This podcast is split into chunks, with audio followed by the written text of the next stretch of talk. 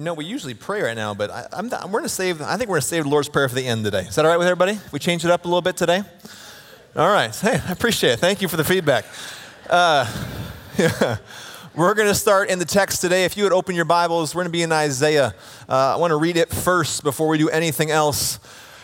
The word kind of grounds me, kind of settles me in. Hope it does for you as well. So we're in Isaiah 64, reading verses 1 through 9. You can get out a device if you like, but I like turning pages more.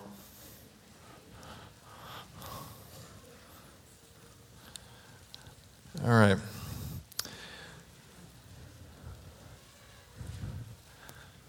And I can know when you're there. I can hear the pages going. All right, hear the word of the Lord. Oh, that you would rend the heavens and come down, that the mountains would tremble before you. As when fire sets twigs ablaze and causes water to boil, come down to make your name known to your enemies and cause the nations to quake before you. For when you did awesome things that we did not expect, you came down and the mountains trembled before you. Since ancient times, no one has heard, no ear has perceived, no eye has seen any God besides you, who acts on behalf of those who wait for him.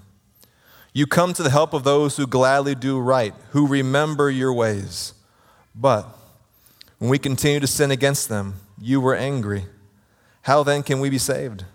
All of us have become like one who is unclean, and all of our righteous acts are like filthy rags. We all shrivel up like a leaf. Like the wind, our sins sweep us away. No one calls on your name or strives to lay hold of you, for you have hidden your face from us and made us waste away because of our sins. Yet, O oh Lord, you are our Father. We are the clay.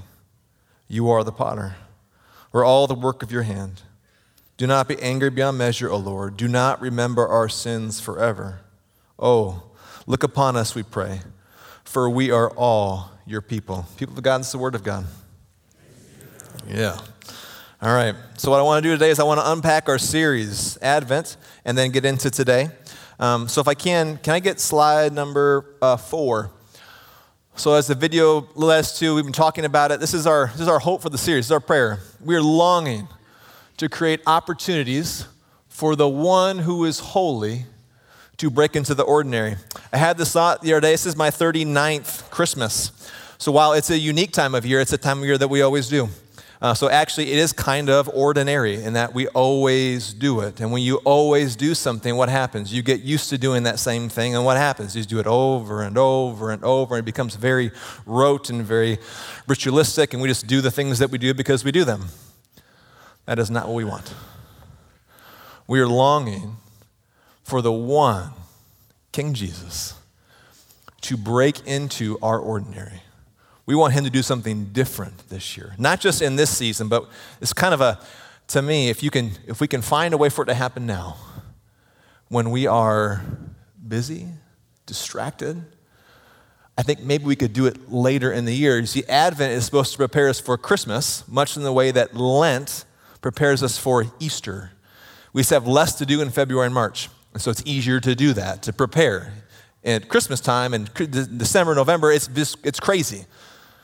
So, to actually create space, to be quiet, like we'll talk about, to be generous is really unique and different. It would make us a very different, unique people. People might notice that we're living a different way. So, we are longing to create opportunities for the one who is holy to break into the ordinary. Everyone, every day, a new thing. That's what the Lord wants to do. How are we going to do that? We have two ideas. We'll do it here in the room, and these are then things for you to do outside of this room. So we're going to practice radical generosity, and then we're going to find some quiet. I love the word silence, but I'm afraid the word silence is going to scare you. To sit in silence sounds kind of weird and kind of strange, like you're kind of crazy, but it's actually a really good thing. So we're using, I'm, I, am going to use the term finding quiet. Because to be a person who could find some silence in this season means you are looking for it. You are trying to find moments of quiet. And we're going to give you opportunities in this room and outside of this room. So I'm going to run them through really fast and then we'll get into today. So we'll start with finding quiet. Mike mentioned the first one. Every week in Advent, we're going to, in this room, create a space. Wednesday nights, 6:30 to 8. You come and just be. There'd be quiet music, some prayer prompts. You can pray for people. That's a unique thing to do over Christmas time, right? Over Advent, to be praying for people, intercede on their behalf. You can just sit here. You could not talk to anyone. I went to a conference a while back and I didn't want to talk to anyone. So I went and sat in the corner and I had a great time. Maybe you need that. Maybe you just need to sit and not talk to somebody. You can come and do that here every Wednesday night. That's one. Two, we made these little Advent devotionals. These are our passages. It's for our church. It's to what we're going to talk about each week. And in it, just each day, it's very simple. There's a, a passage from that upcoming sermon. It says, find quiet in your day. And then what it says to do is set a timer for five minutes to be quiet. And then as your mind wanders, there's a simple prayer. This, today's was Jesus, here I am. My mind wanders, Jesus, here I am. My mind wanders, Jesus, here I am. I think if we did that, if we did it for the whole season, it might change us in some way. So that's a tool for you that are outside, just so you know. Second thing, we want to be really, really generous. So today you've heard about it. We're doing what's called a reverse offering. So at the end of the service, we're going to play a song. You're going to sit, and a, bus, a bucket's going to get passed. And you can take this if you want. Inside is $20. It's not a lot, it doesn't seem like a lot. But what if it became more? So after receiving this, we're going to give you some quiet where you can pray and say, God, what would you have me do with this? God, what would you have me give up to grow this? God, who do you want to receive this? So we're all going to do that. If you want to participate, you can. That'll be at the end of service. The last thing, we're going to do a, a food drive. It's going to be fun. So needs have increased amongst lots of people. So uh, times are tight. Can I, everybody feel, uh, feel a little tighter monetarily right now? Yeah? Yeah. So there's an increased need just for, we prayed every week, daily bread. So we want to be a part of daily bread for people in our city and in our region this year. So you're going to get a card. This card says, Winner, winner, let's eat dinner and you get a package of hamburger helper, a can of fruit, two cans of vegetables, and a package of rice or pasta. You go this week and you get that. Next week, when you come to church, the first thing you do is you walk down the aisle and you put it right here. We're going to bring an offering of daily bread. And then after 11 o'clock service, we're going to get all of it out. If you want to stick around, you can, because it's the kids' Christmas program afterwards. But we're all, we're, we're I, I kind of hope, I told Mike, I kind of hope we can't see y'all on the stage. I hope you're kind of singing behind a wall of boxes and food. So we want to be really generous. We're, we're sharing things. Week one, week two, week three, radical generosity. We want to be a people who can share our grief.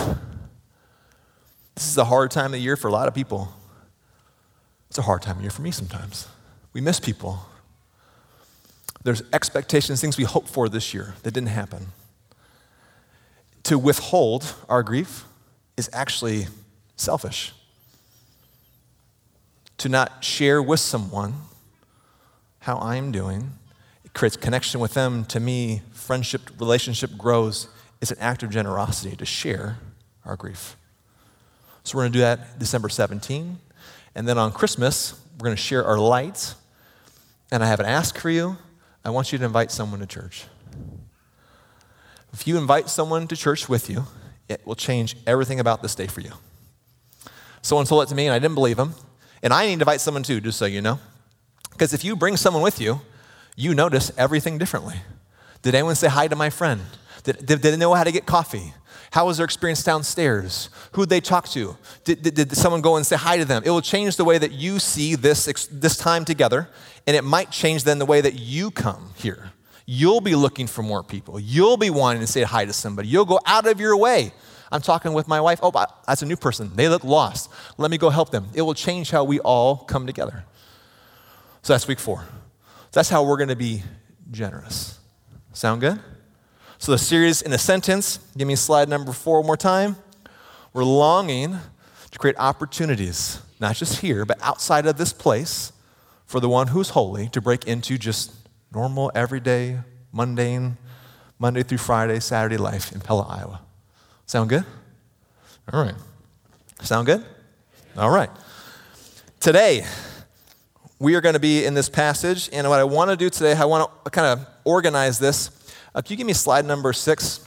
I love what Tom shared last week, uh, Mike shared again today, about these different advents. So, these different arrivals. So, Jesus arrived as a baby, advent number one. He's going to arrive someday. We spent a whole fall talking about that as the king.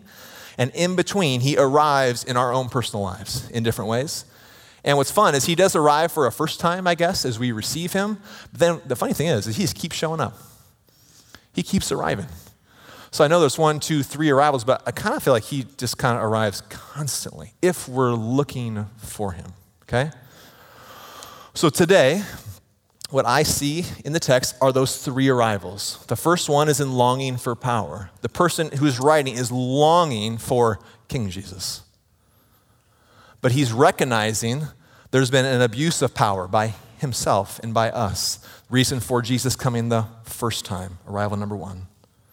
But then at the end, he concludes with this really interesting idea of perhaps the power I've been longing for arrives in a really different way, and I get molded by that power. Three arrivals, three advents, three comings. All right?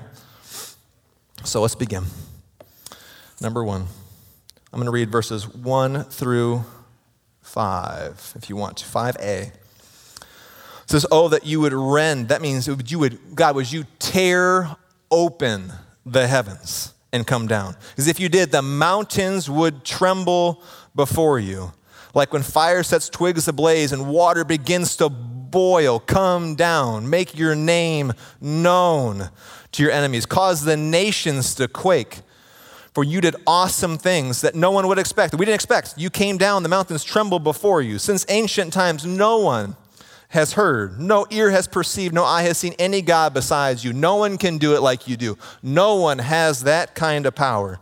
You come to the help of those who gladly do right and remember your ways. You see, the person who's writing this is the context is uh, we talked about this before. There was an exile. The people of God were exiled, removed from their homes.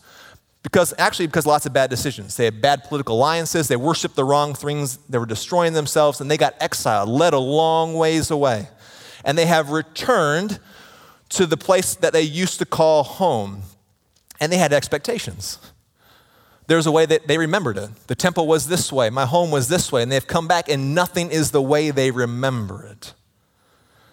They hoped it would be this way, and it wasn't. Does that happen to anyone during the holidays? When you come to a family gathering, you have some expectations of how this should go, and it's not the way that you thought it would go? It's different. Am I the only one that happens to sometimes? That's kind of that's kind of how he feels. Because his nation has been destroyed. I, I, I don't know what it's like to feel that way. So he is bringing a lament to God. He is bringing everything to God. In fact, if you read the broader lament, which is from chapter 63, 7, all the way through 64, 12, he's almost not even sure who, whose fault it is. is God, are, are we, am I feeling this way because you're silent, because you're MIA? Or is it because of what I have done? He's not sure. God, where are you? I am longing for your power. He begins his lament in 63 7 with, But I remember, God, I remember, I remember your Hesed, your loving kindness. I remember that you're the kind of God, and what Hesed means is when the person from whom I have a right to expect nothing gives me everything. I know you're that kind of God. When I shouldn't expect a thing from you, and you give me everything. But in this moment right now, I don't know where you are. And I'm not sure if my brokenness, my pain, my decisions are my fault or yours. That's what he says to God.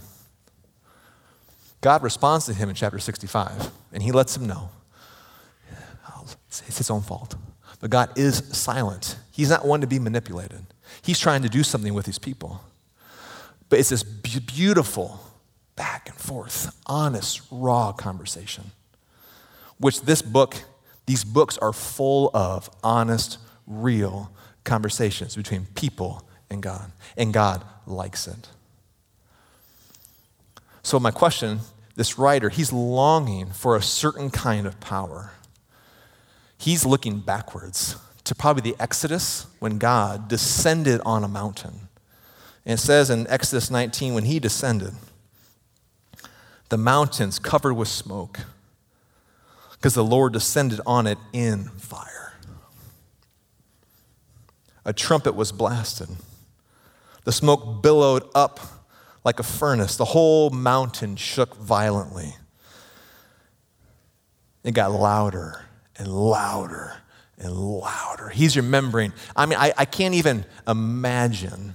I've been in some loud arenas that shook, but can you imagine a moment where you wanted to see God descend in that way? Could you be outside and all of a sudden, like, you know, uh, at least you live in Chicago, when the Blue Angels would fly over, you could feel the planes as they flew over briefly.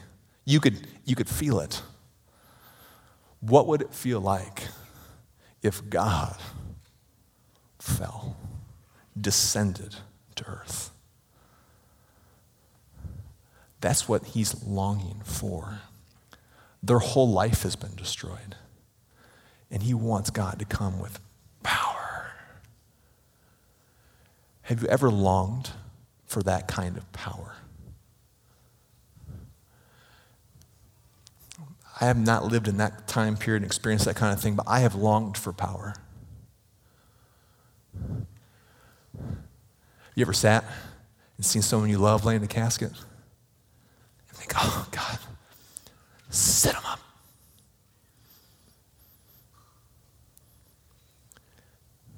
If you've been in a family with someone you love is making decisions and their life has just fallen off the rails, and you say, God, show up. That is what he's longing for. That is how we're supposed to begin Advent. Longing for the power of God to come. Have you ever longed for God that way?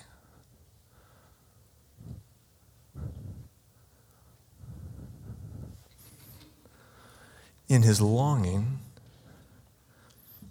though he recognizes something. So he wants God to fall. God is silent. God is not. He's not showing up. But he remembers something. You can go back to that slide again, slide six. He says, but, but, because the circumstances, he's saying, are we did we did this. We, did, we had a part in this. He says, We continued to sin. We continue to make choices. How can we be saved? All of us are unclean. We're, all of our righteous acts are filthy rags. We all shrivel. We're all swept away. No one's calling on your name. We are wasting away. What's interesting to me as I read that was so if you read the prophets, they're oftentimes, they love God. And they're trying to implore the people to long for that kind of power, to long for that kind of relationship. But even though he loves God, do you notice his language? He doesn't say, You stupid sinner, you get your act together, you do that. No, he says, We he includes himself. I said the last service, uh, for better or worse, or for I was right or wrong, but we have a bit of a reputation as far as of Jesus. Sometimes at being really good at saying, you, you, you, and this guy saying, no, we. We all need that kind of power. We all should long for it. We. I was so struck by that. Because I say you a lot. We all need this king that we are looking forward to on Christmas Eve and Christmas Day. We. You know, here's an example of the season. So, in the beginning, right, Genesis, we talked about this in the last series, we're meant to rule and reign with God, right? Participate with Him in bringing this world somewhere. I love a quote by Tim Keller. He likens it like this He said, We were called originally as image bearers, representatives of God, to rearrange the raw materials of God's creation in such a way that it helps the world in general and people in particular to thrive and flourish. We are supposed to do those kinds of things. That's who we are meant to be. But he's saying, but we don't always do that. So we, we abuse that power. Genesis 128, we're supposed to subdue, do things with, with, with this. And I subdue in a bad way sometimes, an unjust way. Maybe I'm the only one. But he's saying, no, we, we all do this. We all need the power. We all fall short. So, example of the season. Can you give me a? I don't have time for it. So I'm walking through. Give, give me slide nine, real fast. That is Saint Nicholas. Okay, Saint Nicholas. Anybody know who Saint Nicholas is? Saint Nicholas. Can you give me slide eight? Lived in Turkey. Okay? This map should start looking familiar to you if you're in the last series at all. Can you give me the slide before? Those those little churches that we just talked about. 500 to 1,000 people who are trying to faithfully follow Jesus. Get back to slide 8. That's where St. Nicholas is from. And he lived about a century after a guy named Polycarp, who was John's disciple. So he's like one generation removed from two generations removed from, from St. John, that little church that was faithful. Surprise, they didn't compromise. And soon there were Christians all over Turkey. One of them's name was St. Nicholas. Can you give me that, that slide number nine? St. Nicholas, a lot of his story is, is lore, is legend. You're not really sure what's true or not true. But he was known as being a man of compassion and mercy and generosity, radical generosity, radical mercy. He was the saint to kind of the, the forgotten sailors, the uneducated, kind of the people left behind. He was the saint to them in the Catholic Church. Well, St. Nicholas is where we get Santa Claus. So, a person, talking about an abuse, a, a switching of something good to fit what I want. I don't know if is working or not. This is a man who loved God, who was radically generous. And now, the time of year that remembers him ish for some people is not very much about, for most people, compassion and mercy and generosity. Isn't that strange? So I would say we've taken a beautiful thing and not always, but have morphed it into a season of sales and things and, right? You tracking with me? Is this making sense at all? So we begin this season longing for power, for God to, but we have abused power. And we've done some things that we shouldn't with our rule and our reign and our, our what we're supposed to be doing in this world. So, the final part of the passage, verses 8 and 9. So, this is where I think it's unexpected. So, the author, the author wants power. But then he recognizes, oh, I'm broken. I need help. Verse 8 Yet, O Lord, you are our Father. We're the clay. You're the potter. We're all the work of your hand. So I don't, I'm not artistic. I see some people here who are, though. But when you think about the potter's wheel, right? So, what, what, what if the power the author hopes for is different than he thinks? What if the way this power arrives arrives in a way that he would not expect?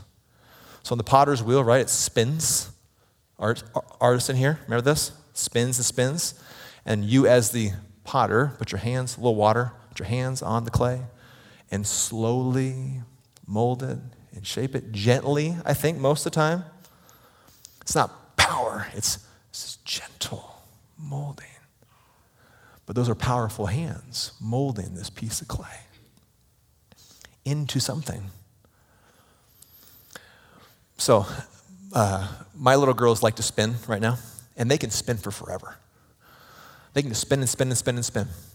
But the other day, I was spinning them, and I was spinning like this, and after two, I'm like, oh, dad, oh yeah, daddy needs a break. So I was thinking about, so we're longing for power, but recognizing that we need help. Well, think about that. Do, does anyone here like to spin circles a whole bunch if you're older? No. What do you have to do? You got to sit down. And you got to reorient yourself. So, in a world, an actual world that spins, in a life that is spinning faster, in a season that spins faster and faster and faster and faster and faster and faster,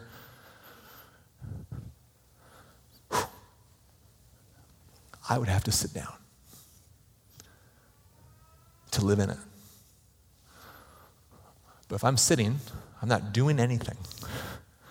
So, this really powerful, gracious God, in the midst of all the things, gently puts his powerful hands around us and slowly molds us and shapes us. Power comes in a different way than we think. So I've been thinking a lot about Mother Teresa recently. Then we're going to go to our reverse offering. Sorry. Just that was from my own brain. And this really well documented that Mother Teresa had this, uh, this dark night of the soul. You hear about this? Anybody? So Mother Teresa, well, who Mother Teresa is, right? Most kind, wonderful lady perhaps to ever live, right? Her whole life she set apart to love the least of these. But they find later her journals that she actually felt very disconnected from God for quite some time, like for like 40 years. Like, God, where are you? Where are you? Where are you? And as I thought about that, in light of today, we're looking forward to his powerful coming. That's the first Sunday of Advent. Could you imagine being her? That they say that in her orphanages, when a little baby was going to pass away, that the nurses or the, the sisters were to hold that baby and love it until John 14, Jesus came and took that baby. So that's what they did. Can you imagine? Mother Teresa sat with kings and queens and presidents and powers who had all the money in the world, who probably could have done a ton of stuff to help her. And they didn't. Some. I saw it being her. I'm holding these babies as they go to be with Jesus. I'm sitting with people who could actually change things and they're not. I can see how at some point in time she might be saying, God, would you show up in power? Would you right this injustice? Would you do something different? I can see how she feel that way. But even in this dark night, even in this longing, this waiting, no one knew it. It was in her writings. How is that possible? Her, her, the, the people who worked with her were just, they were kind and they just gave and she was full of joy. How could she be longing and be waiting and joyful? Just me playing with the passage, I think that she knew that she knew who the Father was. She knew the touch of his hand. And she knew that I don't somehow he was molding something, doing something beautiful in the midst of all the waiting. So Mother Teresa had this great line. I'm sure you've heard it. What you wish you could do for everyone, just do for one. What you wish as you look out on the world, this and that and this and that, what I wish I could do for everyone. She said, just do it for one. What a remarkable lady. So that's what I think this reverse offering is today. What you wish you could do for lots, would you do it for one?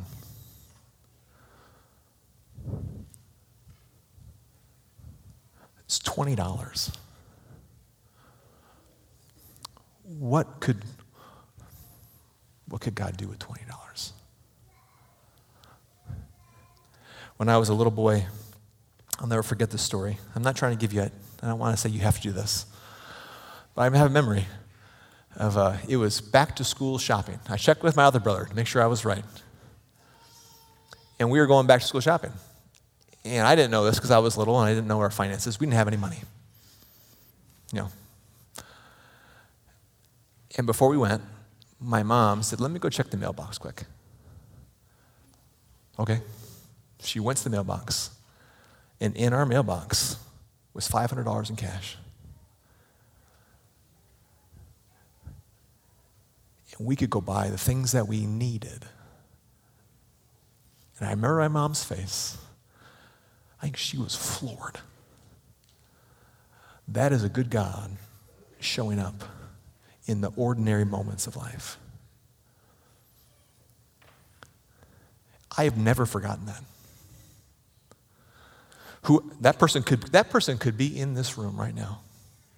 I said last service too. So if you are, I said thank you. Because your act of generosity changed me. It changes how I view my things. It changes, it changes how I view what I've been given. One very simple thing, very simple act. Our family felt seen, known, loved, encouraged, blessed. Whole organizations have grown out of this kind of reverse offering. The money has multiplied to thousands. Actually, I know of a story already that's already happening. Somebody's already knew we were doing this and are already multiplying the funds. What could God do with us? With a radically generous people. So, my hope, I've got a slide somewhere. So, back in the Exodus, when God comes in a powerful moment where the people feel his presence in a way that jars them, rocks them. Do you want to know what the people had to do before God could come? They had to be consecrated. Consecration, it's like a period of time where we make decisions to prepare us to meet with God. Advent is a period of consecration. Where we are dedicating ourselves, we're thinking differently, we're, we're living differently, preparing to meet with Him.